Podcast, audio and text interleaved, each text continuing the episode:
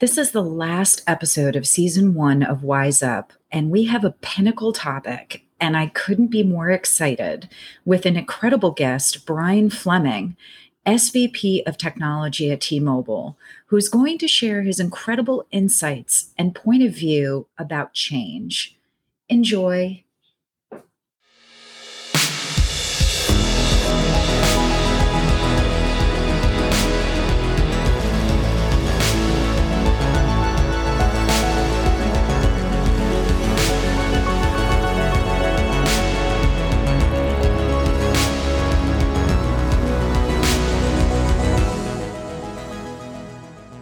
C Suite Radio. Hi, everyone. This is Christina DiGiacomo, and welcome to Wise Up with Christina. I have a very special guest today. His name is Brian Fleming. He's the Senior Vice President of Product and Technology for T Mobile. And he's worked with T Mobile for 19 years. So he's if you think about T-Mobile and what it was like 19 years ago, I don't even think I had a cell phone back then. But Brian has been with T-Mobile for a long time and he's led all kinds of transformations. I mean, think about how T Mobile has transformed in the past 19 years. Well, Brian has had a hand in all those transformations from fiber to cellular, which is now the backbone of what we know as 4G and 5G. And if you take a look at his, vi- his bio, it just says VP, VP, VP. It's almost like Brian came out into the world a VP. He's a real deal award winning operations leader, steering change management and guiding top performers and implementing solutions that drive high ROI. Welcome, Brian, to Wise Up. Thanks, uh, Christina. It's uh, great to be here. I'm really looking forward to this conversation. This is going to be really awesome. Me too. I I really the first time that you and I talked, it was I you know we went from zero to nerd out in in 60 seconds. So I'm really excited about the topic that we're going to be touching on uh, touching on today. And you know, one of the things that I know you have seen and experienced and and were a part of is is that T-Mobile went through a massive change with this with this merger, and perhaps you could share that and your experience with that first um, with our listeners.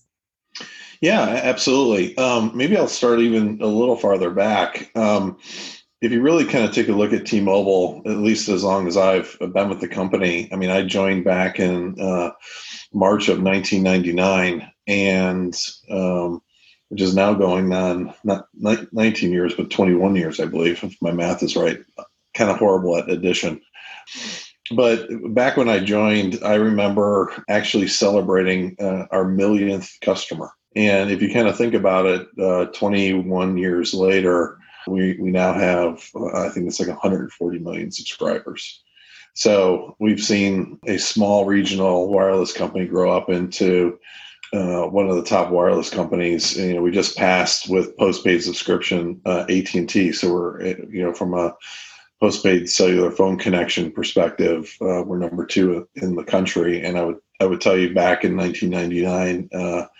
Uh, that was, you know, an aspiration, but we, no no path to get there and uh, so I've seen a lot of change. I mean, from us being acquired from uh, Deutsche Telekom to a failed acquisition attempt from AT and T, to now, um, after multiple attempts, uh, we finally merged and closed with with Sprint, and uh, and it's affording us a, a, lot of scalability. As far as my role in it, uh, with product and technology, we're responsible for um, you know getting all the systems in place so we are able to uh, actually close the deal and report as one company which we achieved uh, back in april. And then we just uh, completed uh, here the first week in august what we called uh, day one uh, which is we, we now operate under one brand so you no longer will see sprint stores it's all t-mobile. And now we're on what i would consider to be kind of the third phase of the journey which is uh, we have to go capture all the synergies from the merger. And a majority of that will happen when we move all of the uh, legacy Sprint customers onto the T-Mobile network, and then we have the ability to shut down that network and and uh, and their technology stack and uh, try to achieve somewhere uh, near sixty billion dollars in synergy. This is what I love about you, Brian. You're so calm. You make it sound so easy, and I know when worlds collide, like the complexity complexity, intricacies, details, things that people can't even possibly imagine that are happening behind the scenes. Just everything changes. Absolutely everything changes. And this is what I'm so excited to talk to you about because change is is really a, a foundational principle for you. And so, you know, tell us a little bit more about this driving principle that you have uh, you know, around change and what it means for you and your work. Yeah. Um, if, if, you really think about it, you uh, and, and, I know a lot of you and I have talked about this, and maybe in uh, you know a few minutes we can geek out on it. But change is a constant in business today. Um, if you really kind of think about it, you know, just the globalization of markets, you know, access to technology, you know, the changes in the economy. I mean, you know, if you really think about it, just just reflect back of what we've had to you know go through as a as a country and as a um, you know a global community over the last five six months with with COVID, and maybe a little the story on T-Mobile. T-Mobile was a culture that was really based on being in person and being in the office. And when COVID hit, um, you know, a, a lot of things that we were thinking about were uh, this isn't us. How are we going to be able to to pivot and actually support our customers and and continue to deliver for the business? And if you think about it from this perspective, we went from in person culture, not really embracing the technologies to support remote work, and really in a matter of four weeks, um, we pivoted to the entire workforce working from home, which also include included all of our care centers. So we didn't have any technology. We didn't have the bandwidth to go do that, and we went to basically, I think, 95% of our our um, customer care representatives working from home uh, in a matter of four weeks. And uh, you know so uh, that's something that uh, that we did and it, it, required change and it required us to understand our new paradigm and, and act and, and uh, as quickly as possible and uh, enable those capabilities for the business to be successful and i just covid is just the first right i mean there's a lot of things that covid is bringing forward. You you have disruption right now that's going to be in the real estate market because a lot of companies are questioning why do we even have a, a corporate office, Class A office space because it's expensive. So and and you see that with restaurants and service companies, the ones that have embraced uh, the new reality are thriving, and there's a lot of companies that are are failing. And um, I think that's you know with that, I mean that's going to be the new norm, right? Change is constant, and uh, and you have to embrace it. So this whole notion of change is constant. You remind me so much of Heraclitus, who is this ancient Greek philosopher from 500 BC, and he was actually the one who had this doctrine around change is constant like he was one of the first to introduce that idea that you know our natural state is change. And he was the one who said that we both step and do not step in the same rivers you know which is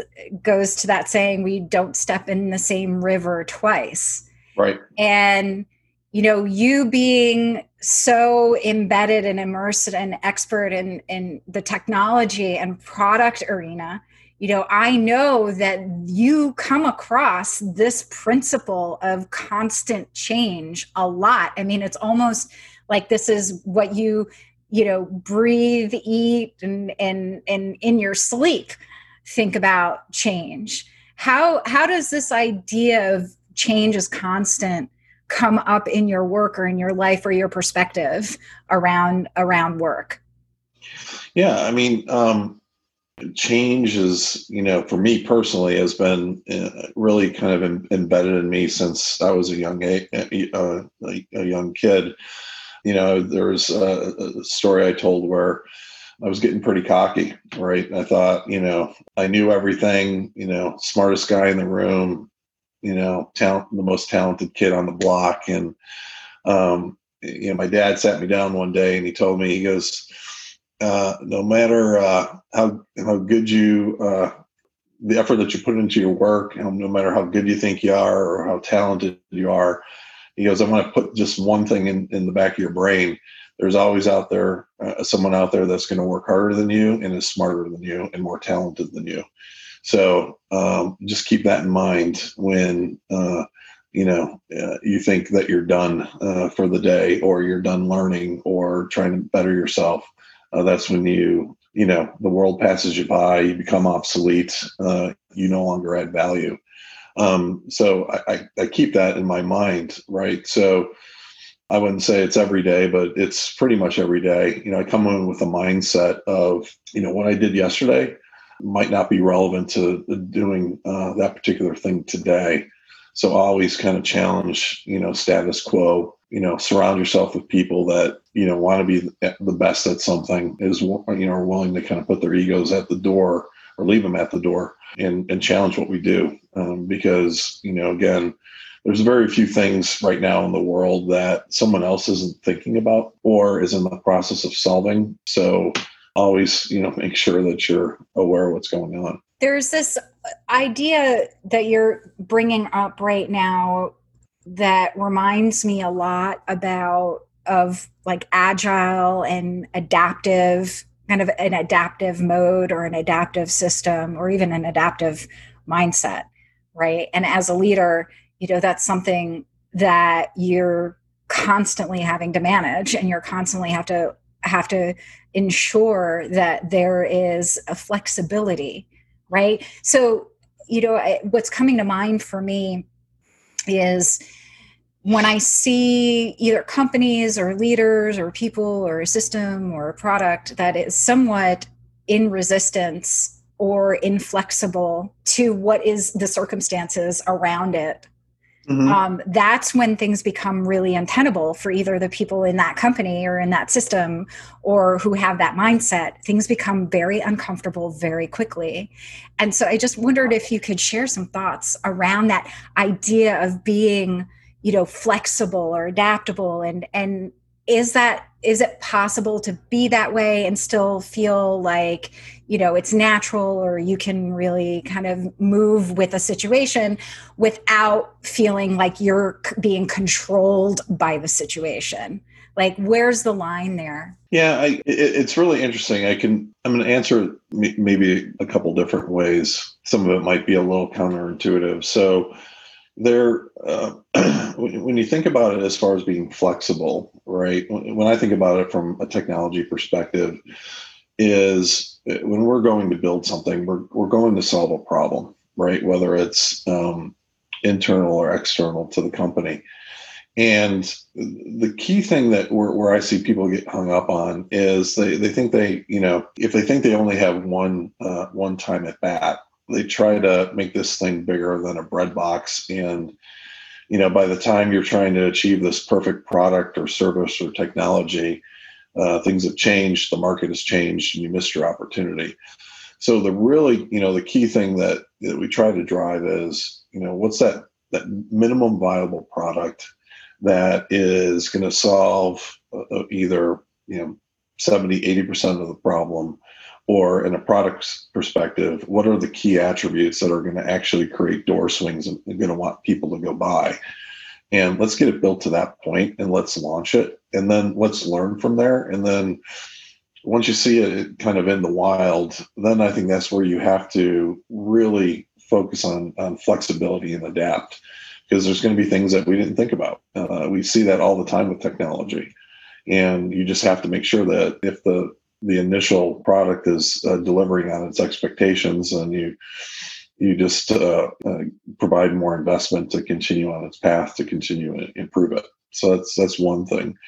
Other, before you move on to the the second yeah. thing because i think what you just said is so unbelievably rich that i don't want anyone to miss it. But the way i would sum it up from a philosophical perspective is you create you create something put it out there and allow for lack of a better term allow nature to respond to it.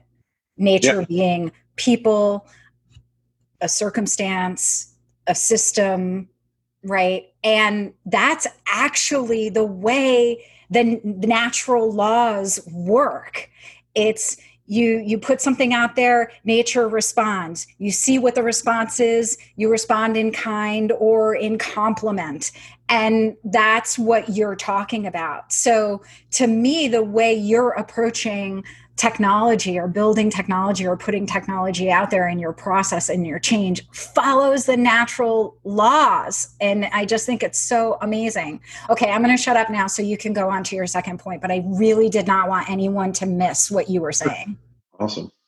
Now on the flip side uh, you had talked about agile and flexibility. Um, now some folks will take that to the extreme and abuse that flexibility by constantly changing things at the last minute. And in, in a technology space, you know, people want that, but it causes disruption. And in some cases, it causes the technologists to take shortcuts.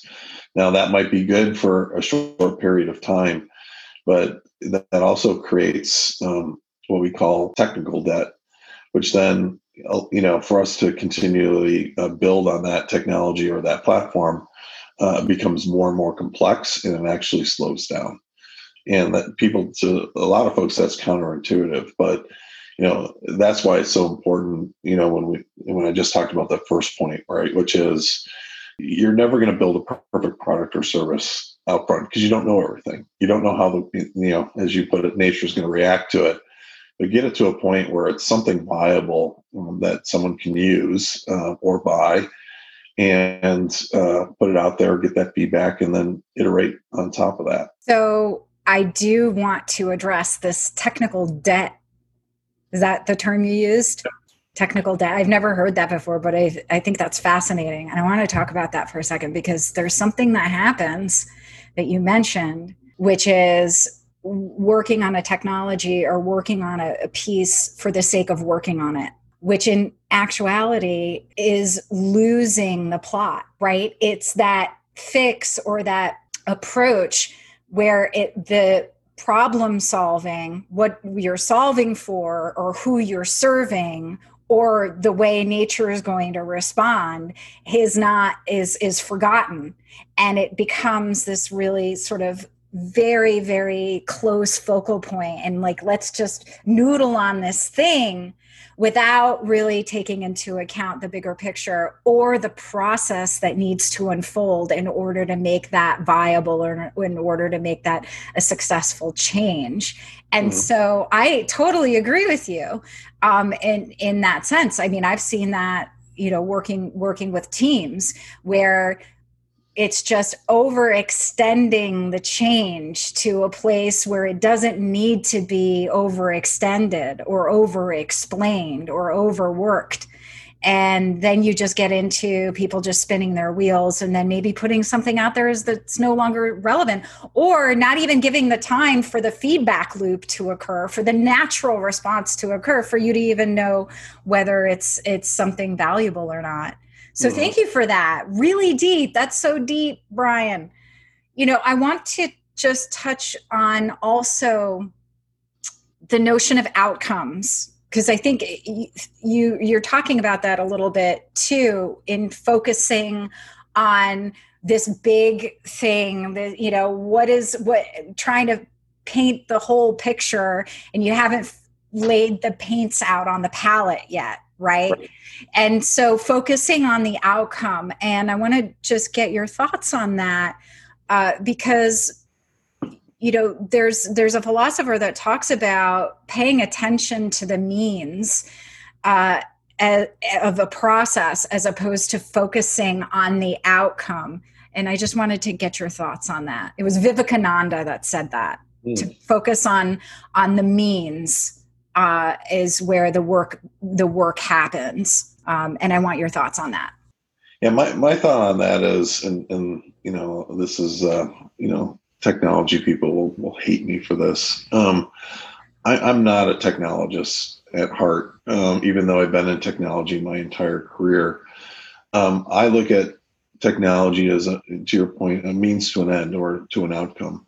Um, I'm not out searching for the latest, coolest, you know, new widget uh, unless I know that it's going to provide me a business outcome. Right? Is it going to make me go faster? Is it going to cost less for me to develop software? Is it going to provide uh, the business um, a more efficient way in which for them to do, you know, transact business, whether it's internal or external? So I always focus on the outcome. Now, but that doesn't mean that you, you ignore the process. In some cases, people are so biased to action, uh, they want to get fingers on keyboards and start going. And I, I, think there's value in in not sitting around debating things. But uh, in some cases, though, you, you do need to slow down just a little bit, and kind of think some things through, right? So sometimes we uh, we use a, a, phrase around here uh, at T-Mobile within PNT. Why don't we go ahead and slow down to speed up? right? Get everybody aligned. Let's focus on what's the most important thing to do and uh, apply the right resources, give the right direction, and, and, and move forward. If not, two, 3,000 people running around in, you know, a bunch of different directions, and you're just not going to get, you know, the outcome that you need. Wow. Brian, that's amazing. Why don't we slow down to speed up? honestly, that is gold right there. And I think we're just going to wrap it right on that note. Brian, thank you so much for being here and talking to us about change and giving us some real insight into how you look at it, how you use it, how you approach it, and some of the lessons that we can take um, around your expertise uh, in, in, this field. I really value your input and this wonderful conversation. Thank you so much for for letting us wise up. Well, thank you for the opportunity. It was uh, it was great talking to you. This podcast is a part of the C Suite Radio Network. For more top business podcasts, visit c-suiteradio.com.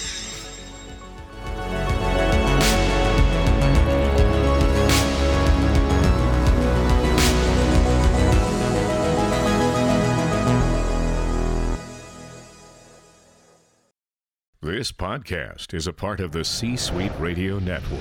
For more top business podcasts, visit c-suiteradio.com.